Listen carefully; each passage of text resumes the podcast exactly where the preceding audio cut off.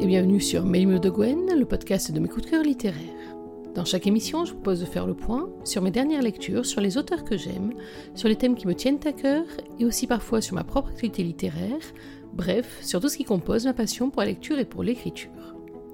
Dans l'émission d'aujourd'hui, il va être question de la suite d'une duologie. Il s'agit de Ballet qui fait suite au très très réussi Ballet Cro. C'est de Ambre de Langevin, c'est sorti aux éditions Plume du Web le 27 avril 2021 et c'est disponible à la fois en version numérique et en version papier. Avant de commencer cette émission, je dois d'abord toutes mes excuses. Ça fait à peu près trois semaines que je vous ai abandonné. J'en suis vraiment, vraiment navrée.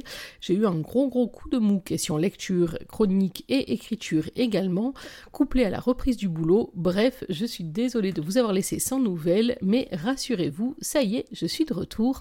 Et je suis de retour donc avec cette super lecture qui a en partie contribué à débloquer euh, ma pénurie de lecture, sachant que j'ai une palle qui est absolument magnifique, qui grossit à vue d'œil et que j'étais très très impatiente de vous parler de ce balai griffe de Ombre de Langevin. Balai griffe, qu'est-ce que c'est? C'est donc à nouveau une urban fantasy qui va se situer en partie en Écosse, petite partie en Écosse, et puis qui va nous entraîner dans une odyssée américaine notamment, etc. Mais finalement les lieux importent peu, à la suite de Tia Sutton, qui est une jeune femme qu'on va rencontrer dans ce tome. Elle est cuisinière, elle habite à Aberdeen, dans le nord-est de l'Écosse, et elle va se retrouver confrontée, vous l'imaginez bien, à des choses totalement imprévues, inattendues et pas forcément très agréables. Disais, ce balai griffe est la suite de balai croc. Alors attention, petite précaution, il faut vraiment avoir lu, à mon sens, le premier tome, donc balai croc, le premier tome de ce Cœur des maudits, donc cette série de Ombre de Langevin. D'une part, parce qu'il est absolument génial, bien évidemment, mais d'autre part, parce qu'on est vraiment là sur une suite, c'est-à-dire que euh, les personnages, une partie, en tout cas des personnages que vous allez retrouver dans ce volume 2, vous avez déjà suivi leurs histoires dans le volume 1, et j'avoue que j'étais vraiment contente de pouvoir les replacer euh, pour rentrer directement dans l'intrigue. Donc je pense que ça doit être faisable d'avoir lu le 2 sans le 1, mais honnêtement, je pense que c'est beaucoup plus simple, sans compter que c'est tellement savoureux de dévorer ce tome 1 et de découvrir Leto, notre vampire de 4000 ans, presque aussi âgé que les whisky qu'elle s'envoie à tour de bras. Bref, c'est une série d'urban fantasy qui est vraiment à recommander. Dans ce balai griffe, donc, nous allons suivre, je vous disais, Tia, c'est une jeune femme métisse, elle est cuisinière, elle est seconde cuisine euh, dans un restaurant donc euh, du port d'Aberdeen. Elle vit en colocation avec Ellis. Alors, n'imaginez pas une colocation où tout le monde est super pote, etc. C'est vraiment une colocation au sens strict du terme. Ils s'entendent raisonnablement bien, ils sont là l'un pour l'autre en cas de grand besoin, mais ce n'est quand même pas la franche amitié non plus, ou en tout cas la camaraderie absolue. Donc est passionnée par son métier, elle forme même de nouveaux commis au début du roman, mais en dehors de son métier, des jeux en ligne, des coups de fil avec sa mère, qui euh, l'aime énormément mais qui a tendance à lui rappeler tout ce qu'elle n'a pas encore réussi dans son existence, c'est un personnage qui euh, est un peu solitaire, qui manque d'attache, qui manque de repères, et honnêtement c'est un personnage même au début euh, du roman qui m'a fait un peu peine, parce que justement je la trouvais très très isolée. Ajoutez à ça la sensation qu'elle a depuis des jours et des semaines d'être épiée, d'être suivie, éventuellement, enfin bref, de ne pas être toute seule. Et nous voilà lancés dans ce roman qui va vous entraîner à 100 à l'heure. C'est un roman qui est complet, euh, où on a donc une histoire d'aventure et d'aventure urban fantasy qui est très très bien menée. C'est aussi un roman d'initiation. Bref, c'est un roman qui offre beaucoup beaucoup de points très forts. Mais pour l'instant, je ne vais pas vous en dire plus. Et oui, malgré le temps de pause, on ne perd pas les bonnes habitudes. Les adeptes de Mime de Gwen le savent, c'est l'heure de la lecture. Je vous ai choisi un chapitre, enfin un extrait de chapitre d'ailleurs, qui se trouve au début du roman. Il s'agit d'une partie du chapitre 2. Tia se trouve en cuisine, justement, à la fin de son service, et voilà ce qui va arriver. C'était à moi de fermer aujourd'hui, et Dieu savait que je n'en avais pas le courage. Nettoyer et vérifier les verrous relevait moins de la torture que de m'aventurer dans cet extérieur qui me menaçait. Un verre se brisa. Je hurlai puis jurai lorsque j'entendis le rire de Jonas derrière la porte de la cuisine. Agacé, le cœur battant à tout rompre, je lui jetai un torchon et regagnai les vestiaires en le maudissant. Allez, Tia, lança-t-il de façon à ce que je puisse saisir sa voix depuis l'étage. Détends-toi un peu, c'est pas comme s'il y avait quelqu'un d'autre que moi dans ce resto. C'est pas comme s'il y avait quelqu'un d'autre que moi dans ce resto, répétai-je dans mon esprit. Je le savais bien, je me tuais à me le rappeler. Pouvait-il un jour comprendre que cela ne venait pas de ma raison, mais de mon corps? Mon uniforme troqué contre mes vêtements normaux, je descendis dans les cuisines, vérifiai les gardes-manger, la plonge et la salle de restauration, à la recherche de la moindre anomalie. Je me perdis même à passer un nouveau coup de chiffon sur le miroir de l'entrée, celui qui faisait face au grand mur de bois où quelques sculptures rustiques avaient été accrochées. Peu importait la propreté parfaite, j'avais toujours l'impression qu'il restait une trace à éliminer. Mes doigts appuyés sur la microfibre avec soin, parfois sur mon avant-bras, rougi par les frottements répétés que je lui infligeais, parfois sur la paroi de la glace. J'avais cherché Jonas, mais il était parti. Après tout, il avait une famille, lui. À l'heure qu'il était, il devait être rentré, avoir salué sa femme et bordé ses jumeaux en bas âge. Je repassai une énième fois un coup sur le cadre, puis sur le bar de bois sombre où déjà plus une trace de poussière ne subsistait, le petit miroir près de la caisse. Perdu dans mes pensées, je me focalisai sur la rainure noire, hypnotisée. Mon chiffon époussetait sans but, mes doigts caressaient la sculpture, rien n'avait d'importance, hormis ce mouvement détaché et répété. Puis, une ombre. Je n'étais pas assez concentré, mais il me suffit de cligner des yeux et de m'immobiliser pour la voir. Une silhouette derrière moi. Le cœur battant, je me retournai personne. Bordel, tiens, j'ai mis en me massant l'arête du nez. Je repris place face au miroir. Je hurlai. Devant moi, un homme me dévisageait. Ses cheveux crépus offrant un duvet confortable à son crâne, il arborait une peau sombre, ternie, presque malade. Ses sourcils noirs étaient parfaitement dessinés, tout comme sa barbe, mais le plus étrange restait l'aspect presque irréel de ses muscles sous sa chemise sans manches. Courbe sculptée au ciseau, dessin inhumain. Les veines se profilaient sous son épiderme, immobile, tandis que ses mains venaient d'attraper ma gorge. Je me pétrifiais. L'ombre. Je n'avais jamais pensé que mes craintes de démente auraient un jour pris vie. Ces ombres que je redoutais parce que j'avais peur d'y voir deux billes pourpres à l'intérieur, ces ombres que je m'évertuais à éviter de peur que quelque chose de terrible s'en détache un jour, l'une d'elles se trouvait devant moi, autour de moi. Deux incroyables mais terrifiants iris écarlates tout droit apparus dans la nuit les ombres. Je voulus hurler, mais rien ne sortit. Je voulus me débattre, mais le courage m'avait quitté. À la place, cette indicible angoisse s'était propagée jusqu'à la pointe de mes pieds, paralysant mon être tout entier. Mon corps m'assénait des reproches silencieux, mon âme tremblait de cette évidence que j'avais eue. Était-ce encore dans ma tête? Eh bien, enfin, soupira-t-il de sa voix rauque et envoûtante. C'est pas trop tôt. J'ai cru que tu ne t'en débarrasserais jamais. Mon corps et mon esprit étaient bien trop terrifiés pour comprendre quoi que ce soit.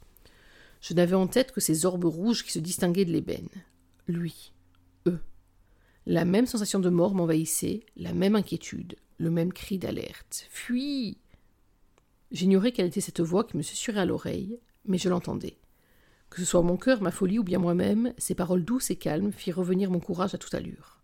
Bats-toi. L'angoisse se dissipait, lentement.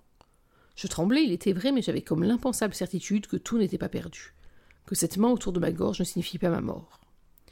Tu es plus forte que tu ne le crois. En sentant la poigne de la créature se resserrer autour de moi, je fermai les yeux. Je poussai sur mes bras pour m'accrocher au sien et tenter de me défaire de son emprise. Rien. Pas le moindre petit millimètre supplémentaire. Une larme m'échappa, un gémissement. L'air commença à me manquer, ses doigts à m'étouffer. Bats-toi, me répétais-je suppliante. Je n'étais pas de ces victimes ridicules que la mort surprenait, non. J'étais au-dessus de ça. Aussi fou cela soit-il, je m'étais préparé plus d'une année à ce que tout ça m'arrive.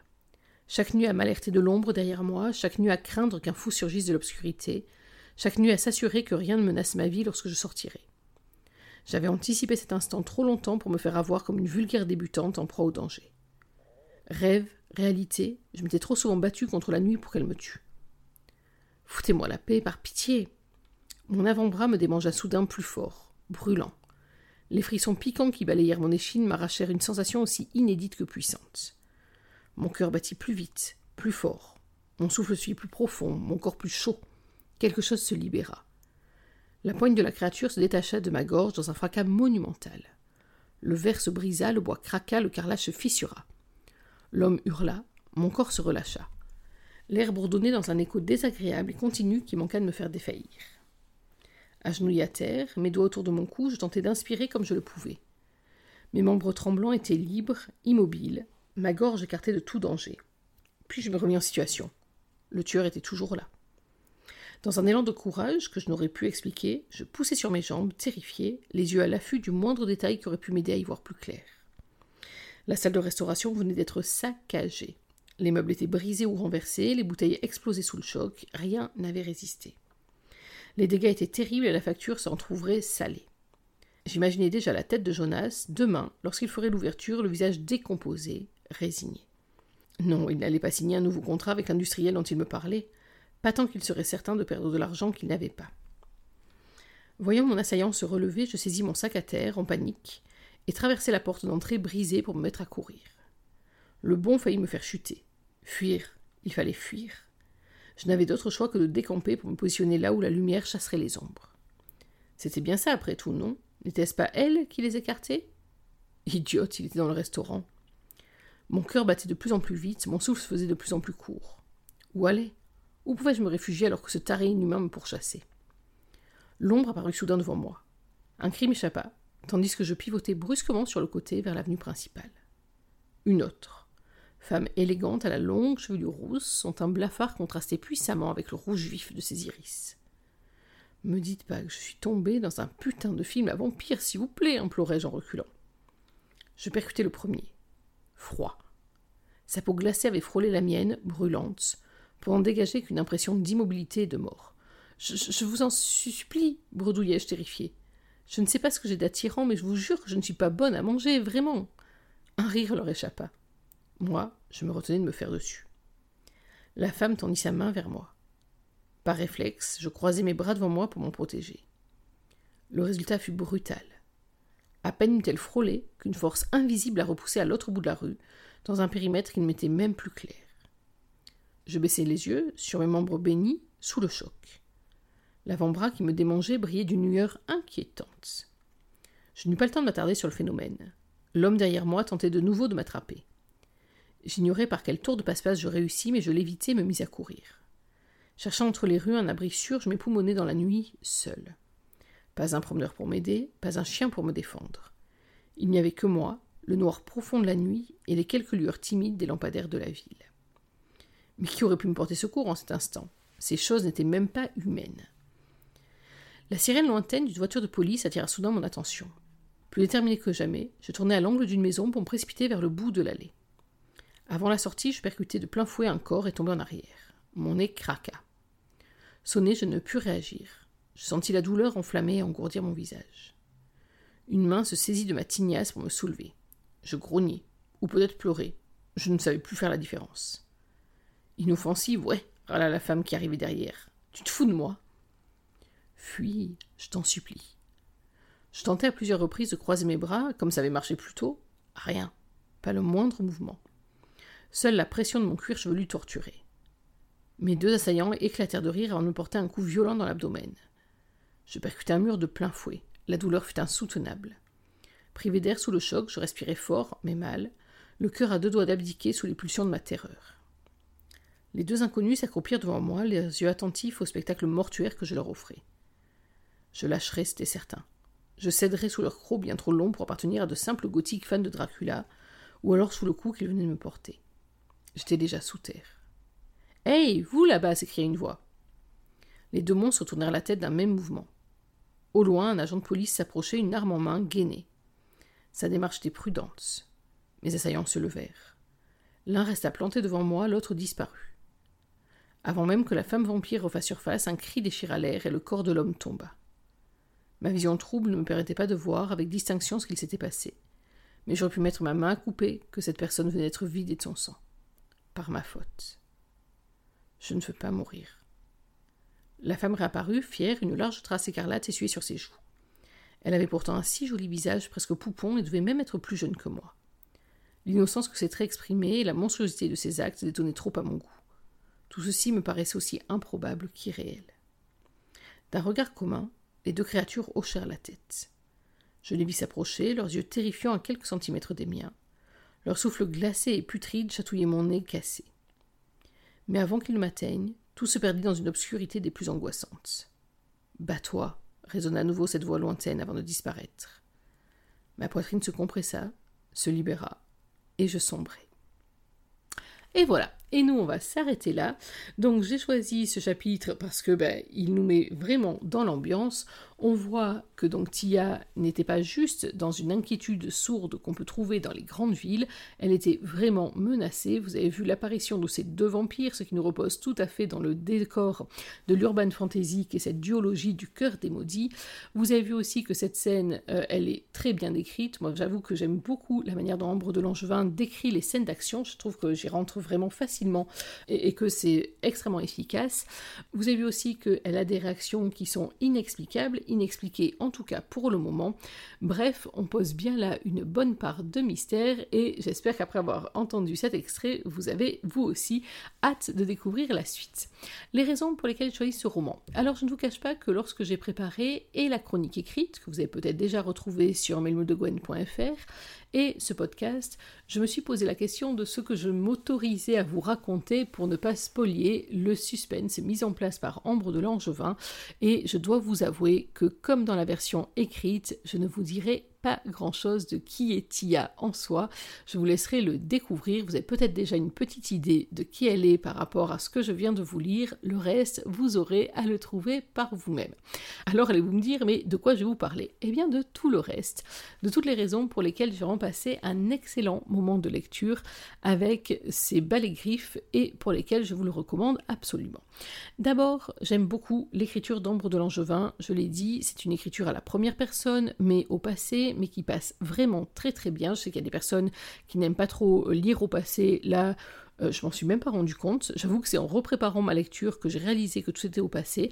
C'est une histoire qui se lit extrêmement facilement. Euh, le style en est vraiment très agréable. On a un très bel équilibre entre l'introspection et l'action. Bref, c'est un équilibre parfait et moi en tout cas je fonctionne énormément avec ça.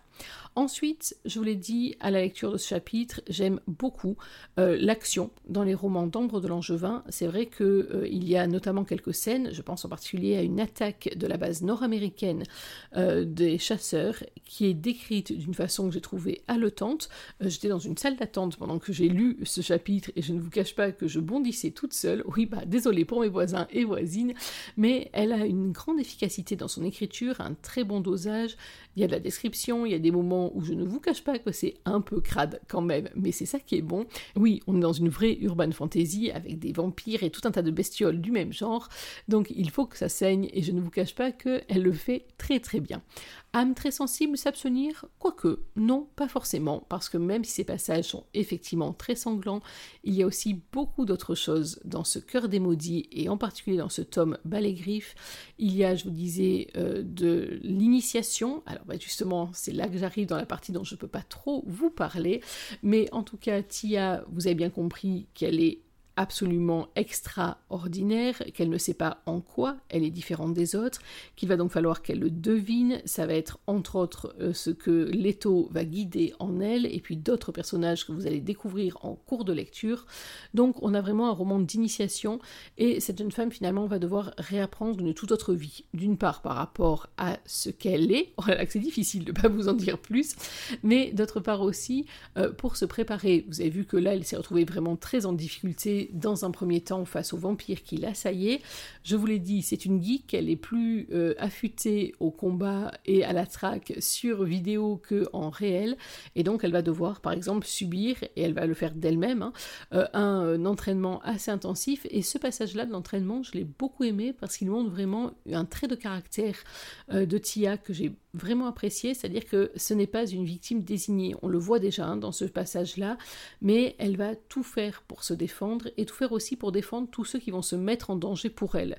Elle a vraiment hein, une responsabilité par rapport aux autres. Alors dans le premier chapitre, c'est sensible par rapport à ses secondes cuisines, mais ça l'est tout autant par rapport à tous ceux qui vont risquer leur vie pour la protéger, parce que vous l'avez compris avec cette attaque, ce n'est pas une cible gratuite, elle est un véritable enjeu, on découvrira lequel, euh, mais donc elle va tout faire pour être elle aussi partie prenante dans ce qui la concerne au premier chef. Et puis l'autre raison pour laquelle j'ai beaucoup aimé ce roman, c'est vraiment parce que c'est la suite de Balécro et qu'il s'inscrit parfaitement avec à la fois un nouveau personnage et en même temps tout le cadre ancien.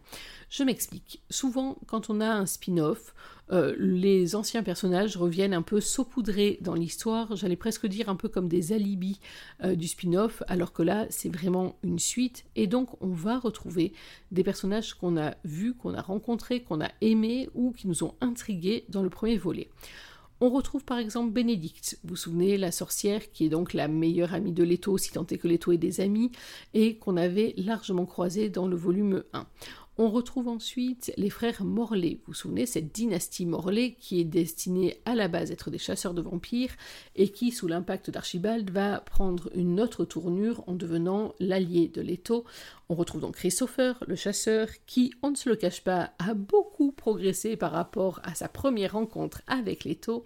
Et puis on retrouve Logan, rappelez-vous de Logan, l'universitaire, le chercheur, l'analyste, celui surtout qui avait vécu une brève mais passionnée liaison avec Leto, justement, et euh, qui va se retrouver à nouveau devoir composer avec elle. C'est un personnage pour lequel j'ai beaucoup d'attachement, un personnage que j'aime énormément, Logan, euh, qui est très humain, qui est, voilà, c'est vraiment un de cœur pour moi. On retrouve aussi Darren Bain, euh, l'enquêteur qui était euh, l'adjoint ou du moins qui travaillait avec Leto dans le volume 1 lorsqu'elle n'était que, j'allais dire, le médecin légiste de ses enquêtes. Et puis, à force que je vous en parle, vous l'avez bien compris, on retrouve Leto, bien évidemment. Et euh, tout autant que Tia, elle a vraiment un rôle central dans ce roman et j'ai adoré la retrouver. Et surtout, j'ai adoré la retrouver évoluer par rapport à ce que j'avais laissé dans le volume 1. Exit les bouteilles de whisky à toute heure, c'est dommage, c'était bien rigolo. Par contre, on ne lâche pas les sucettes, rassurez-vous, elles sont toujours là, mais c'est un personnage surtout, ça va être étonnant pour un vampire, mais pour laquelle j'ai une empathie colossale, parce que vraiment dans tout ce roman, on sent le poids de ces 4000 ans de mort à veiller quelque part sur les humains, à veiller au respect des règles que les frères Kravchenko avaient mis en place il y a quelques siècles. Rappelez-vous, on ne boit pas un humain jusqu'à la dernière goutte, on ne transforme pas on ne crée pas un nouveau vampire juste pour le plaisir, surtout on reste discret, bref, toutes ces règles qui avaient été édictées et que certains vampires, et pas des moindres, prennent un malin plaisir à fouler aux pieds. Mais surtout ce que j'ai trouvé fabuleux dans la manière dont Ambre de Langevin traite l'étau, on le sentait déjà un peu dans le volume 1, mais là il y a d'autres raisons bien sûr pour le sentir dans le 2, et ce qui s'est passé dans la première partie n'y est pas étranger, c'est le désenchantement de la femme vampire. Elle sait parce que ça fait 4000 ans que ça lui arrive, que tous ceux qui l'approchent, tous ceux à qui elle s'attache, et on a entre autres un très joli flashback qui va permettre de retrouver le début de l'histoire de Leto, tous ceux qu'elle rencontre, tous ceux à qui elle s'attache, sont amenés à disparaître. Même s'ils ont des pouvoirs particuliers, etc., personne n'a sa longévité. Et la souffrance extrême de ces pertes successives, c'est vraiment quelque chose qui impacte trop fort Leto et qui fait que, euh, à son corps défendant, pratiquement, elle va préférer se mettre en retrait plutôt de prendre le risque de souffrir encore. C'est très très sensible par rapport à Tia. Il y a plein de raisons qui font que Leto serait poussé à protéger Tia. Alors, pas protéger faction, façon maternante, hein, on parle de Leto quand même, mais à protéger Tia, à la mener, à l'aider à progresser, etc. Et puis, chaque fois qu'elle sent qu'elle baisse la garde, qu'elle devient un peu trop sentimentale, j'allais dire, hop, elle fait demi-tour, elle disparaît et elle laisse tout le monde en plan. Et on sent chez Leto une souffrance extrême, justement, des pertes accumulées, et on sent aussi tout son déséquilibre. Euh, il n'en faudrait pas beaucoup pour que la part la plus inhumaine d'elle prenne le dessus, parce que trop, c'est vraiment trop. Donc c'est vraiment une des raisons pour lesquelles j'ai autant aimé ce roman, le fait de retrouver euh, Leto et surtout toute la progression qui va avec ce personnage. Euh, à la fois donc de la partie très euh, action, de la partie où on va être dans un vrai livre d'urban fantasy où il y a de la bagarre, où il y a de l'action, où il y a des combats épiques, où il y a des moments où il faut être bien accroché, et puis en même temps ce petit quelque chose de beaucoup plus sensible. Alors c'est pas vraiment une romance, mais je vous cache pas que mon cœur de midinette a vraiment fondu pour les beaux yeux de Logan et surtout pour les beaux yeux qu'il porte désespérément de manière vaine vers Leto, la vampire. C'est vraiment quelque chose qui vient comme ça par petites touches dans le roman, mais qui donne d'une part l'équilibre du roman entre Tia, Leto et les autres, qui donne aussi un aspect beaucoup plus dramatique, parce que tout le monde le sait, à l'instant où l'on a quelque chose à perdre, c'est l'instant où on est le plus vulnérable, et puis qui va apporter une petite touche de douceur dans ce monde de brut, parce qu'on ne se le cache pas, Ballet Griffe, ce n'est pas un roman de Guimauve, c'est un roman qui est vraiment très bien mené, très équilibré, mais c'est un roman qui va vous faire palpiter un bon nombre de fois. Voilà les raisons pour lesquelles je vous recommande donc absolument ce balai griffe d'Ambre de Langevin. C'est donc le deuxième volume du Cœur des Maudits. C'est sorti aux éditions Plume du Web le 27 avril 2021. C'est disponible en version numérique, en version brochée. Et n'oubliez pas que nos amis des Plumes du Web vous proposent aussi un pack. Alors d'une part un pack Cœur des Maudits avec les deux volumes, donc Ballet Croc et Ballet Griffe, mais aussi, je me suis laissé dire, un pack estival avec tout ce qu'il faut pour cumuler deux passions, les vacances, le farniente et la lecture. Attention, c'est un est disponible jusqu'à épuisement des stocks. J'espère qu'il en reste quelques-uns parce que je ne suis pas encore allé passer commande. Mais en tout cas, une nouvelle fois, les plumes du web vous ont gâté à la fois bien entendu par ces petits goodies qui font toujours plaisir, mais surtout et avant tout pour la qualité, encore une fois renouvelée, des publications qu'elle nous propose. Voilà, il est temps pour moi de refermer cette émission. J'espère que vous avez pris autant de plaisir à la suivre que j'en ai pris à la retrouver et à la composer pour vous. Nous allons rendez-vous dans quelques jours. Alors peut-être pas dans notre rythme habituel parce que la fin d'année est tout de même un peu intense, mais on va se retrouver dans quelques jours pour parler d'une autre lecture, d'un autre coup de cœur et en tout cas pour passer encore un très bon moment à parler lecture et écriture ensemble. En attendant, n'oubliez pas que même en 2021, une journée sans lecture, c'est une journée à laquelle il manque quelque chose. Alors dans l'attente de notre prochaine émission, je vous souhaite d'être heureux, de prendre soin de vous, et surtout n'oubliez pas, lisez. Bye bye